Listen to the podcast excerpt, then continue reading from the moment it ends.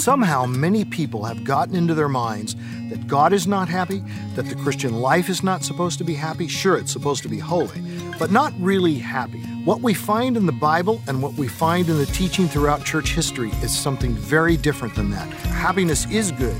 We should find that happiness in God, and Jesus actually went to the cross to bring us eternal happiness and also to bring us here and now in our present lives a happiness, a joy in Christ.